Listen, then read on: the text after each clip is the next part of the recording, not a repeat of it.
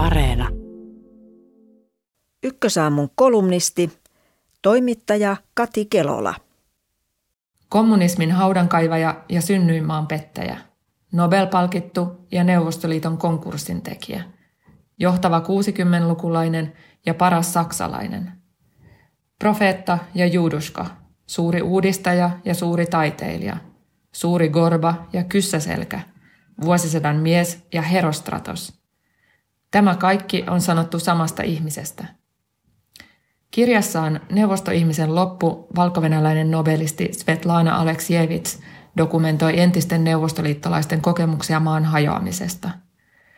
Mitä ihmiseen jää jäljelle, kun passiin merkitty kotimaa ja järjestelmä, johon on kasvanut, lakkaavat olemasta? Olen merkinnyt yllä olevan kohdan kirjasta postitlapulla – Nimettömänä pysyttelevän Kremlin sisäpiiriläisen puheenvuoro Neuvostoliiton viimeisestä presidentistä Mihail Gorbachevista ei sinänsä ole poikkeuksellinen. Ulkopuoliset kuvailevat siinä ihmistä, jolla on paljon valtaa. Sellainen saa liikanimiä, kuten tiedämme Donald Trumpistakin. Panin kohdan muistiin aivan toisesta syystä.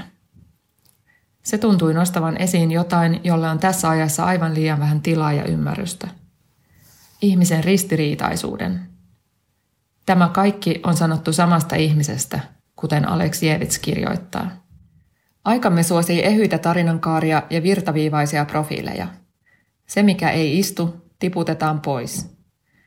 Twitterin kaltaisissa kansanradiomaisissa mielipidepalveluissa typistymme helposti yhden asian liikkeiksi. Nopea vilkaisu profiilisivulle paljastaa, mihin leiriin kukin kuuluu.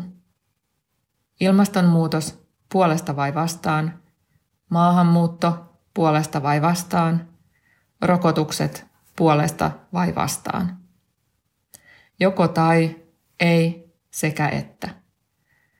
Näissä keskusteluissa ei esiinny se sama ihminen, joka käy luennoilla, istuu kahvilla työkavereiden kanssa, pelaa sählyjoukkuessa tai löhöää sohvalla perheen parissa. Se ristiriitainen oman elämänsä gorba – Todellinen ihminen, joka hetkien ja mielihalujensa sekä heikkoutensa heittelemänä sanoo yhtä ja tekee toista. Tuntee ilmastotuskaa, mutta ei pysty lopettamaan lentämistä. Vastustaa maahanmuuttoa, mutta toivoo itse muuttavansa eläkkeellä Espanjaan. Itkee helpotuksesta, kun koronarokotukset alkavat, mutta epäröi rokotuksen ottamista itse. Suomessakin mietitään, käykö meidän niin kuin Yhdysvaltojen. Tuleeko meistäkin jakautunut kansa? On selvää, ettei Suomi ole Yhdysvallat. Ei poliittisesti, ei kulttuurisesti, eikä yhteiskunnallisesti.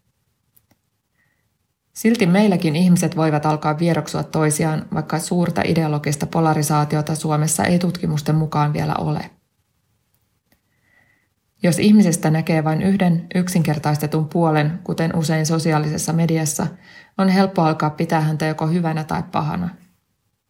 Sellainen ruokkii kuvitelmaa siitä, että keskuudessamme yhteiskunnassa eläisi jonkinlaisia ihmishirviöitä. Haastattelin syksyllä Tukholman yliopiston teoreettisen filosofian professoria ja Ruotsin akatemian jäsentä Oosa Wigforsia – hänen kirjansa Vaihtoehtoiset faktat käsittelee valetiedon ja salaliittoteorioiden mekanismeja. Mikä saa meidät uskomaan hölynpölyyn ja miten epäluulon ja vihan kylvämistä ja yhteiskunnan jakautumista voisi estää? Kirja on jaettu oppikirjaksi esimerkiksi ruotsalaisiin lukioihin Abban Björn Ulveuksen toimesta. Voimme Wigforsin mukaan kaikki tietenkin tehdä paljon siellä somessakin – Ketään ei esimerkiksi kannata kutsua rokotekriitikoksi, jos tarkoituksena on aidosti käydä hänen kanssaan keskustelua. Ihminen ei halua joutua ivan kohteeksi tai tulla nolatuksi. Arvostaminen on tie dialogiin. Mutta Wigforss nosti esiin myös, miten tärkeää on pitää huoli siitä, että yhteiskunnassa säilyy rakenteita, joissa erilaisista taustoista tulevat ihmiset joutuvat tekemisiin toistensa kanssa – ne ovat niitä paikkoja, joissa kohtaamme vastapuolen sijaan sen ihmisen, josta voi sanoa monta asiaa. Suomessa meillä onneksi on vielä tällaisia paikkoja. On esimerkiksi julkinen päivähoito, peruskoulu, armeija ja saunanlauteet. Kaupungit ovat alkaneet testata anonyymiä rekrytointia, jonka ansiosta työnsaannissa painottuu kokemus ja osaaminen esimerkiksi nimen ja ulkonäön tai iän sijaan.